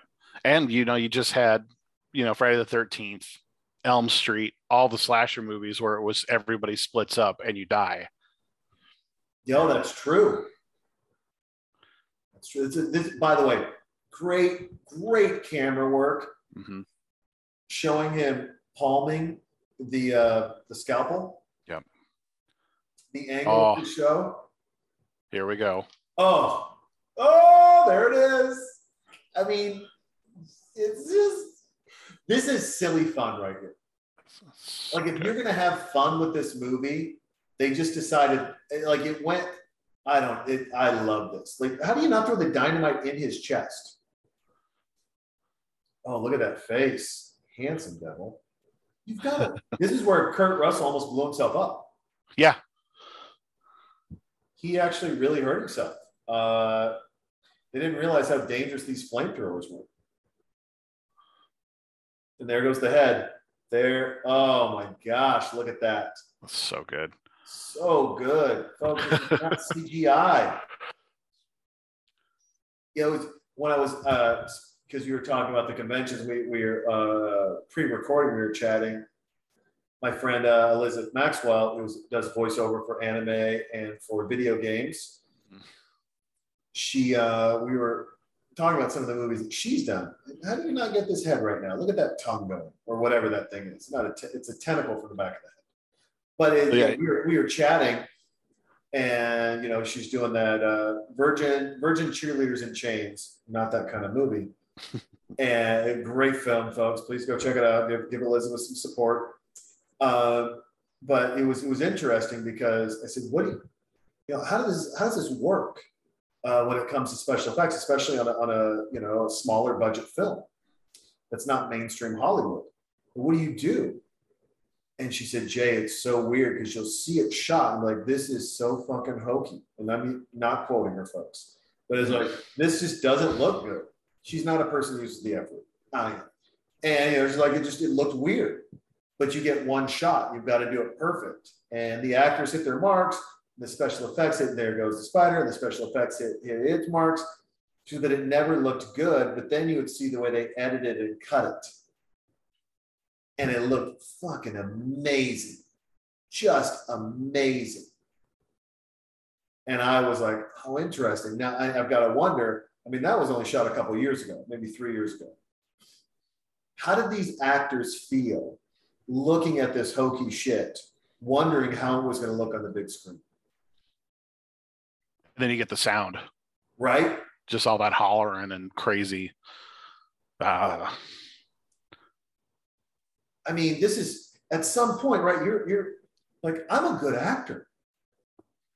This is going to look real on the big screen. Like, I can't look like an asshole.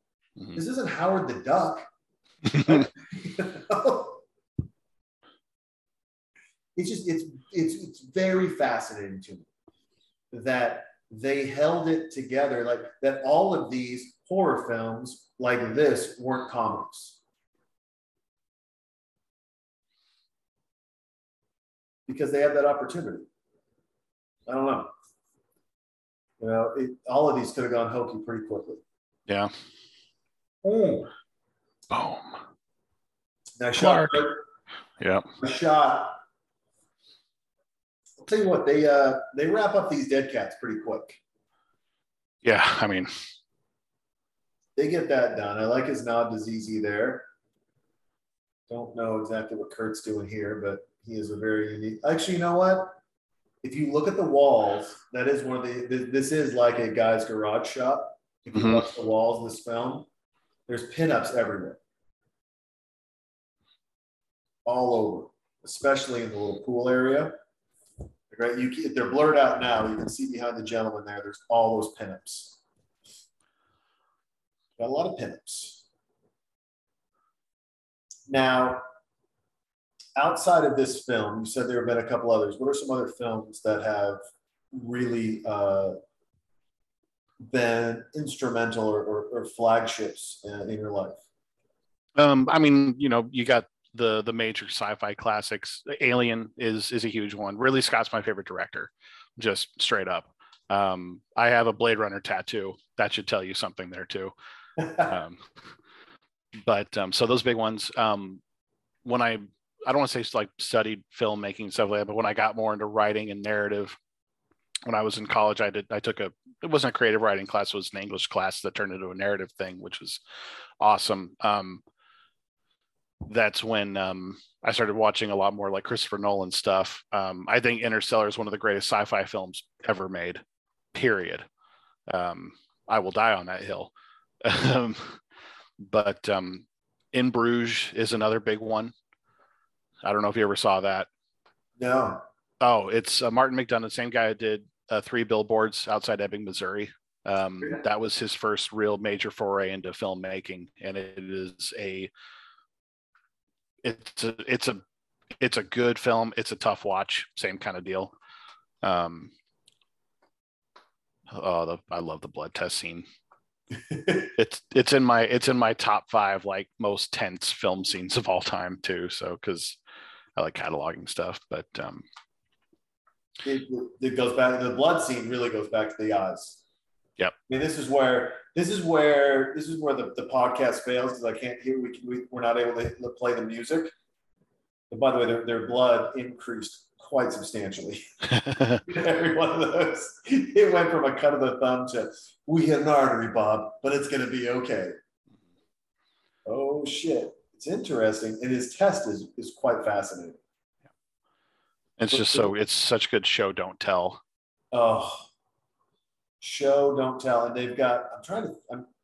I'm just. I've been slightly distracted because there is a gold label beer behind them, which I believe is Michelob, but I can't 100% tell if it's Michelob or not. Michelob, almost as good as Löwenbräu. Delicious beer. They have, they've got the Busch sign, the Busch beer sign. They have the. He's been drinking Coors. And they- This, this, I don't believe their alcohol budget was paid. Versus, fun fact here, kids, uh, Boys in the Hood.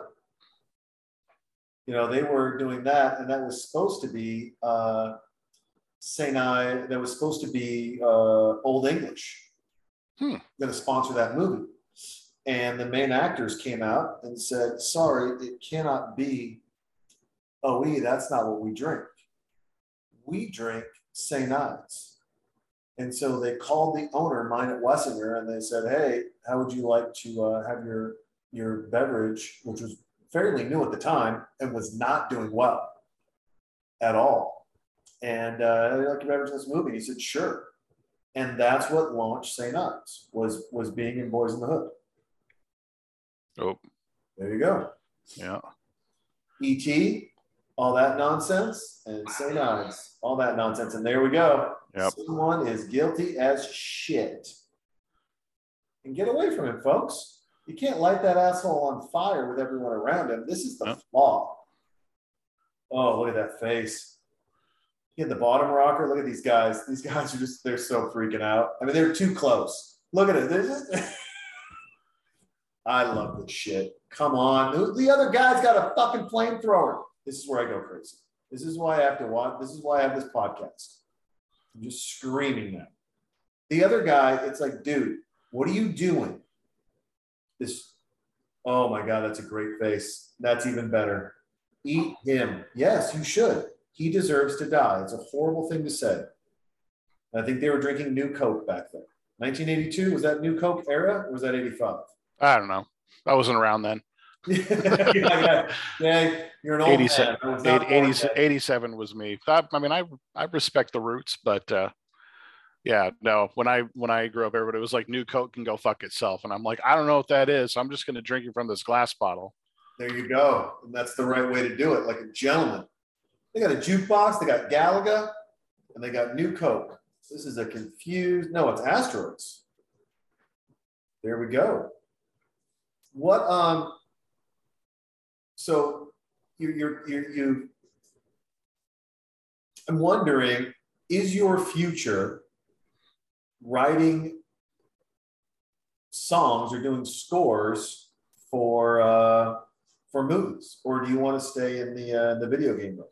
I'd probably stick with uh, if I was gonna if I was gonna go into that, it'd probably be video games. Um, I don't have the mental capacity to score a film because if I was gonna do it, it'd be an orchestra, unless I was gonna go synths and things like that. But it's a bit out of my wheelhouse. Um,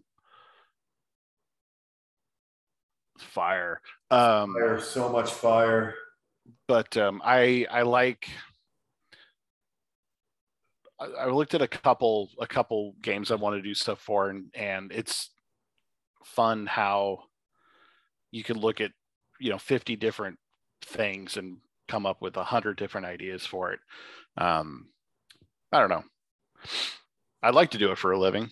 Um, I got a good day job though, so that that uh, that helps. That helps. Now, I mean, it, it's interesting, right? Because you are you are setting tones and themes. Obviously, uh, the you know what you're doing is is setting a different tone and a theme than than a, than a movie does. How much of the game do you see before you do the music, or do they just pick your music, or do they call you? How does this process? Well, that's well, that's the thing is that we I don't I I we play games or music from games. We don't play music for games yet. Okay. Um, I but the people I know who do do that. I mean, a lot of it is just it's the same kind of deal as doing acting. You would you would audition, you know, send your stuff in. Um, I have a friend out in out in um, L.A. that does it, and a lot. I mean, we were well. He he we were rooming for a little while, and he would sit there and he'd make you know 30 to 60 second you know stings of music or a little bit of stuff and he would send it off and hey like this what you know do you like my stuff and they would get back like like you know thanks but no thanks or like we'd like to license this for something or yeah like why don't you write write something for us and we'll you know we'll do that um oh yeah here's that that uh look i was talking about in just a second Very well lit. Yeah. Tell you what, doesn't I mean- what the temperature is. That is right there just that that There. oh it's just so good keith david's such an underrated actor he's in everything but he's so good ah He and this is going to be a little bit of controversy, folks. So sit down, just listen to me. For the roles that he plays, they they're very similar to the roles that Samuel L. Jackson used to play. He's a better yeah. actor. He's a better actor. keith david than samuel L. Jackson Yes. oh yeah I, I would agree with that 100% um He's better. God, seeing keith david in pulp fiction that would be Oh, come Yeah. on. He's he you want Sam for his rhetoric. Mhm. You just do. Keith does both rhetoric and you want his face. Not that Sam's an unattractive man, but it's just like you want you want that. There's something about that, right? You just want it.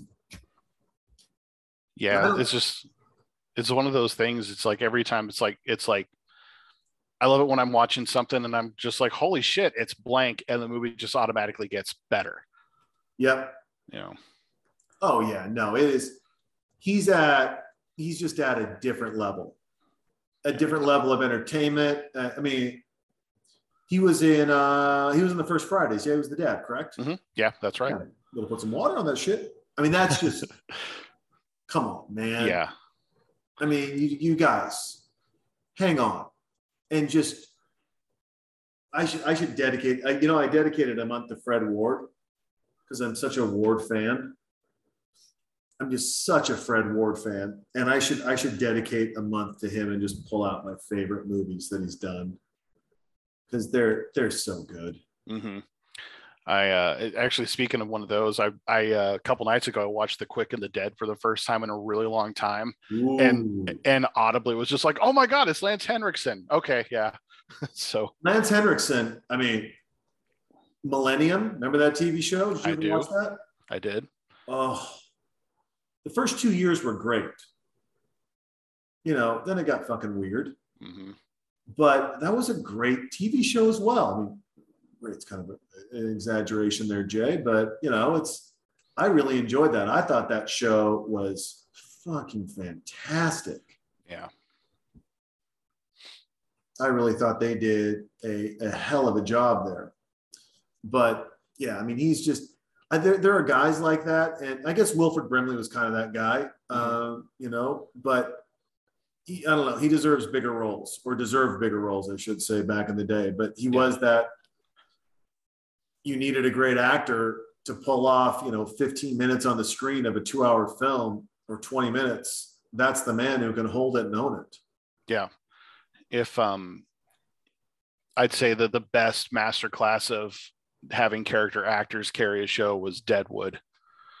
Oh, Yeah. Like if you were ever going to do is just what we're going to we're going to go through an entire series and do a podcast about if you do Deadwood I would be like I'm going to cook you all the mac and cheese you'll ever need because I can talk about that show for ever. I, you know, I've thought about that. I've thought about taking some of these really good series, which are basically, you know, like I said, eight ten hour movies Mhm.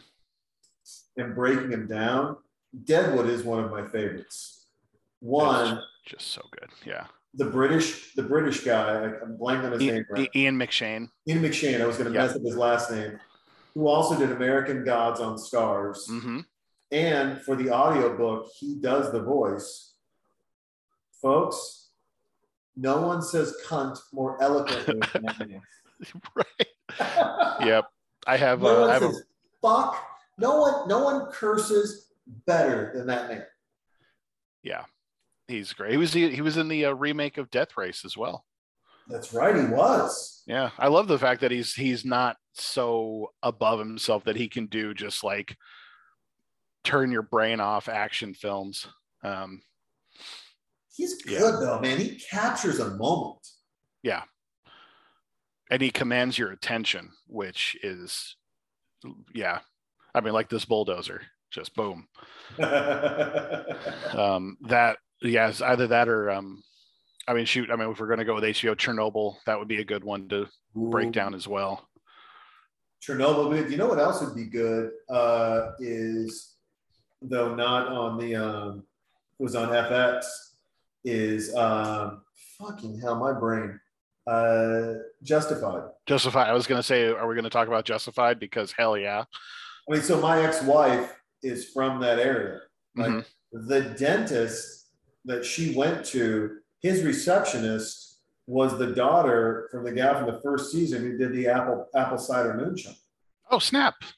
Yeah. That's really cool. And so I brought that up out there, and they're like, "Well, it's kind of not true." I'm like, "What do you mean it's kind of not true? It's a fucking TV show, psycho." So what? It's kind of untrue. Like, well, actually, it's based on. I'm like, "Get out!" Right. No way. And they're like, "Yeah, absolutely." It's. And that you know, and, that's that show was good from beginning to end. Mm-hmm. Yeah, that was. Uh, it's kind of crazy how we had some of those. I mean, it, it's most people are like, well, I mean, yeah, nowadays, but Breaking Bad is the same Yeah. thing. It was 66 episodes of perfection. Yep. Yeah. what they, they didn't take a night off. They really did. And we're starting to see that. You know, we brought it up earlier, the boys. You're Mhm. seeing that with that. Um, there, there are, you know, HBO and Amazon and even Showtime and Netflix are really investing in these shows. And and for good reason. I mean, they're fucking great. I would if you if they were gonna do a remake of let's say Goonies, I would want it to be on Netflix or Amazon. I'd give it. I'd probably give it to Amazon. Yeah. Yeah, I think so. Um, Netflix. What's the last thing I watched? There's oh, Arcane. Um, I couldn't give less of a shit about League of Legends, but Arcane is a fucking ace television show. It is fantastic. Ooh, I haven't seen Arcane. I saw the um, Archive 81. I've heard of it, but I haven't seen it yet. It's a uh, is it a I don't know, it's a you know, watch the VHS movie, da da da da, you know, alternative worlds colliding together through different times, what have you. hmm Uh, it's, it's very interesting. I know. I, I thought it was good, uh, but when it comes to, I would say, more aggressive original series, I think you're right. I think Amazon does a little bit of a better job. Yeah, they got yeah, Boys, Miss Maisel, which is fantastic. They got the uh, Jack Carr books coming out, Terminal List. hmm Um, Bosch. I mean, Wash. Um, yeah, you talk about a good, almost like a modern western. That nah, I wouldn't call it a modern western. That's like if Dirty Harry was made for an audience nowadays. Yeah. Yeah. No, I mean, I think I think Bosch is great. I uh, I would like to, you know, I'd like to see all that stuff though, you know, but that's the only way I want to see Goonies redone Mhm. is over 10 hours. Yeah.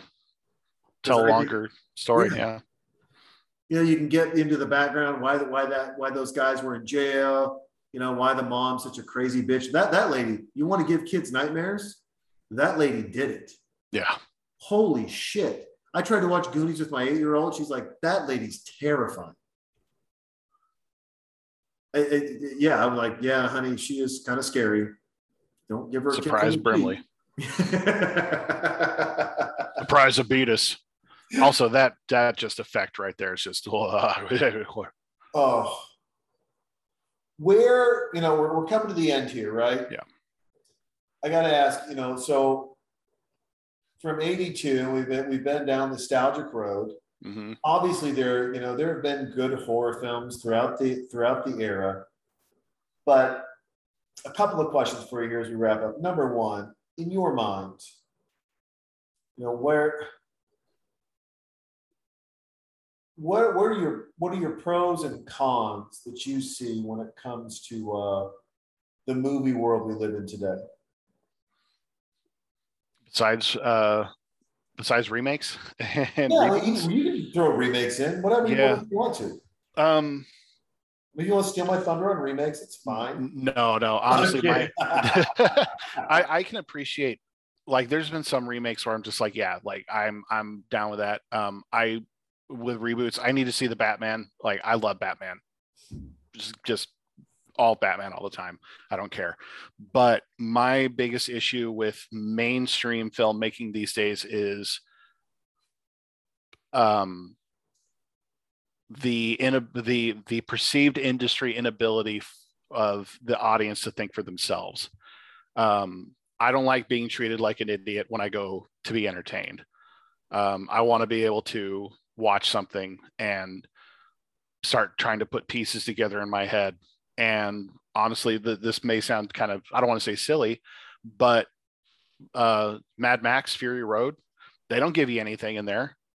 It's just, you know, it's it's it's an easy from A to B and back to A film. It's just a car chase, but there's a lot of shit that happens in that car chase and there's a lot of crazy implications as to what's going on in that world and yeah it's just have fun with your imagination try to put it together yourself um yeah Yeah, I, I, I, I like where you're going with that. I, I agree 100%. I, uh, I, I brought up Goonies and that remake idea because if you're going to do a remake, you got to do it right. Yeah. And too many remakes are done wrong. Mhm. Even the the new Texas Chainsaw Massacre. We went Yeah. through a very quick phase that I think Hollywood's trying to drag out a little bit with Saw, Centipede, and others, which was just graphic, gross, deplorable, aggressive, you know, name your cliche, violent horror film. Mhm. And it shouldn't even be called a horror film. It should be called a violent film. Just leave it as Yeah. a violent film.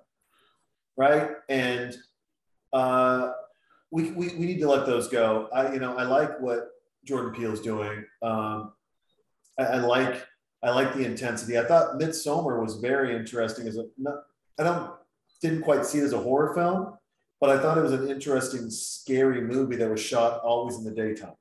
Mhm. I, I like those experiments, and I wish people would keep doing more because we're going to find our next great thing. You know, uh, and then uh, for Hollywood, for whatever it's worth. And I know this was bigger in the late 80s and early 90s, but you're, you're starting to do it more because you get bored, or you're lazy, I should say, not bored, you're lazy. Stop with the fucking sequels. Yeah. I mean, I get that some need them. Batman needs them, Deadpool needs them, Spider Man needs them. I get that because we're Star Wars, we're telling a story. It's Yeah. going to evolve. If it's a horror film, there's a beginning, middle, end. Yeah.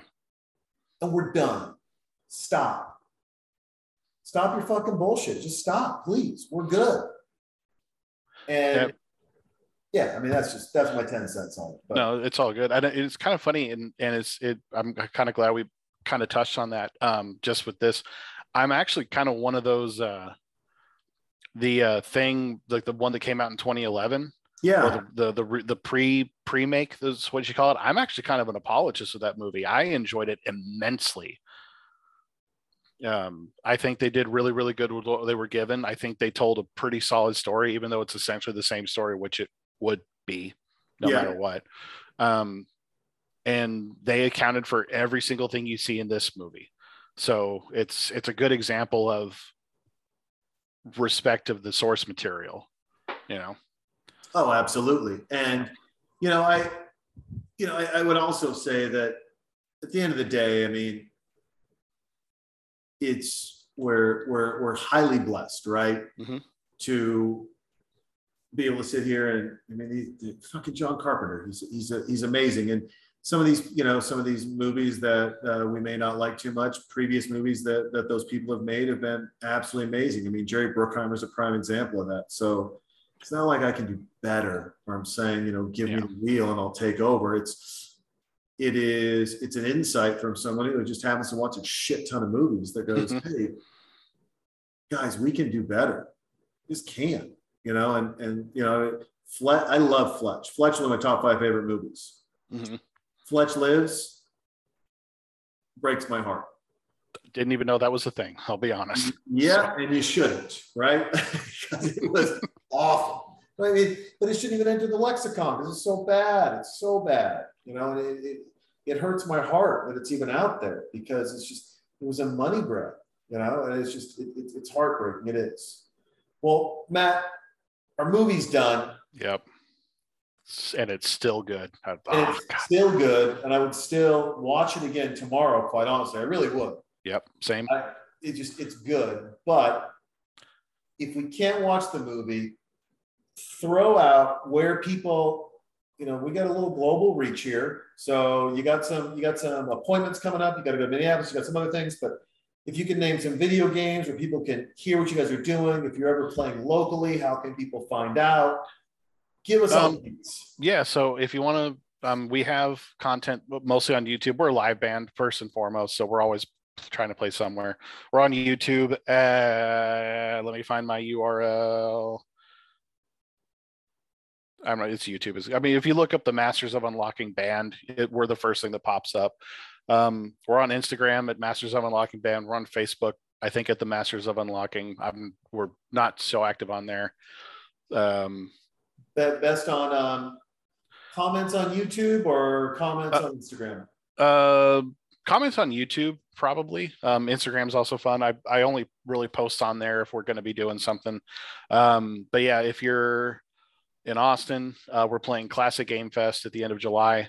Um, Round Rock, we're playing at the Kalahari Resort for uh, Col- Colossal Con, um, which is going to be a lot of fun. And then yeah, we're playing at 2D Con up in Minneapolis at the end of August. Nice. Yeah. You should, and I will email you the guy to talk to. Okay. I'll just say this out here because I don't care if anyone hears it. I used to work with these guys. I know the CEO very well. I know their COO.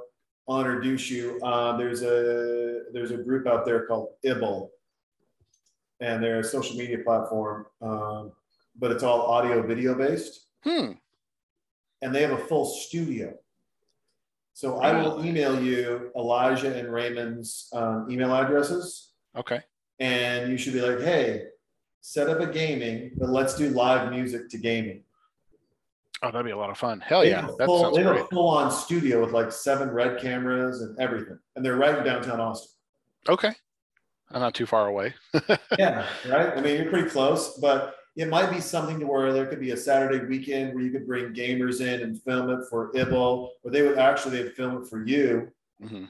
and then you would post it on their platform, and then you could post it on your um on your YouTube. Okay. Yeah. No, that sounds that sounds fantastic. I'm sure we could do something with that. Yeah, I just there's something in my mind that just thinks that that sounds fucking cool to me because It at does. some point the Yeah. cameras are going to be more on the band than the game. Like the split screen is going to go from, uh, and you're you, you're probably too young for this, but when OJ was being chased in the white Bronco, Oh no, I remember that. I was I was in the third grade when that we're happened. in the third grade. Well, Yep. remember the Rockets were playing the Knicks for the Mhm. NBA championship, and it started out like a like the front of the People magazine. The big picture was the Knicks and the Rockets playing. And the I'm not quite fucking important enough picture in the top right hand corner was the OJ Bronco, right? or that Yep. B list celebrity that, you know, got herpes and wants to tell their fucking story. Yeah. And and all of a sudden it switched. And OJ was the big screen, and my basketball game was the little screen. and I just visualized that happen. Like I visualized a guitar solo, and all of a sudden, I don't care what's happening in a fucking video game, it's a fast break. You are the little tiny bitch up in the corner, and guess what? People's got a new cover, baby. Here it is. Oh, that sounds awesome. Doesn't it now? See now, that, but that's my vision of it, right? It's like you're playing, they're playing. You've got a wall of monitors. You've got shit going. It's a and then no, we're gonna have some fun. Got to have some fun. But yeah, Oh yeah. brain goes. I will. We'll get off this, and I will. I will email you. Um, with all that said, I, I like to close with this, and I want to say this to you as well. One, uh, thanks for commenting. Thanks for reaching out. I really appreciate it. Um, Oh yeah. This was a blast. You know, it's it's it's always fun just to chat with people. Next time, I would like to do this again. I really would. And next time, we'll let's um let's do it in person. I'll get one of my buddies to open his bar early. We'll do it on a weekend or something, and uh, we'll sit down and have some drinks together. We'll get you a good scotch. I I do like good scotch, and I do have a couple. I mean, shoot, I'll I'll bring some. Perfect. Well, we'll we'll we'll do that, and we'll do it in person. That's number one because you're here. Number two, uh, you know, on in a time when you know we can basically just go get whatever we want. If it goes bad, we got to go get it again. It could be bread. It could be fucking avocados. It could be milk, eggs, whatever. You, you you know you go out, you get it. Doesn't work out. You don't get to it fast enough. You go buy some new stuff time's not that way. Time is something you never get back. And uh, to reach out and to offer to uh, share your time with, with me and with this audience and talk about something and a lot of other things that, that probably weren't on your mind. Um, you know, I, I'm humbled and, and I'm greatly appreciative of that because uh, that means the world to me that, that not knowing me from Adam, you, you'd spend your time with me. So thank you. That's that's what I like to do. I love talking with people. I love chatting about anything, hanging out. And uh, the fun thing is, is if you talk to everybody, you never know who you're going to be talking with, you know, speaking to. Um, that's another story for another time, though, because I've got a crazy one of those. well, I will, we'll definitely have to do that. I'd love to have you on again. Matt, thank you so much. Once again, for the kids, last time before my daughter sings about she took a shit by herself. What's your band's name? No Masters- correlation. I apologize. It's- No, it's okay. It's it's all good. It's been a long it's been a long couple hours. Uh, the Masters of Unlocking. You're gonna be like, hey Tim, guess who else shouldn't have a mic? This guy. You're talking next, bitch. right. I love it. Party people, love you guys. Thank you so much. Go check him out. Follow him on Instagram. If they're in your town or if they're on your video game, give them some love. Matt, thank you again. And now, here it is, your favorite time. My kid sings about the first time she took a shit by herself. Ladies and gentlemen, have a good one. See ya.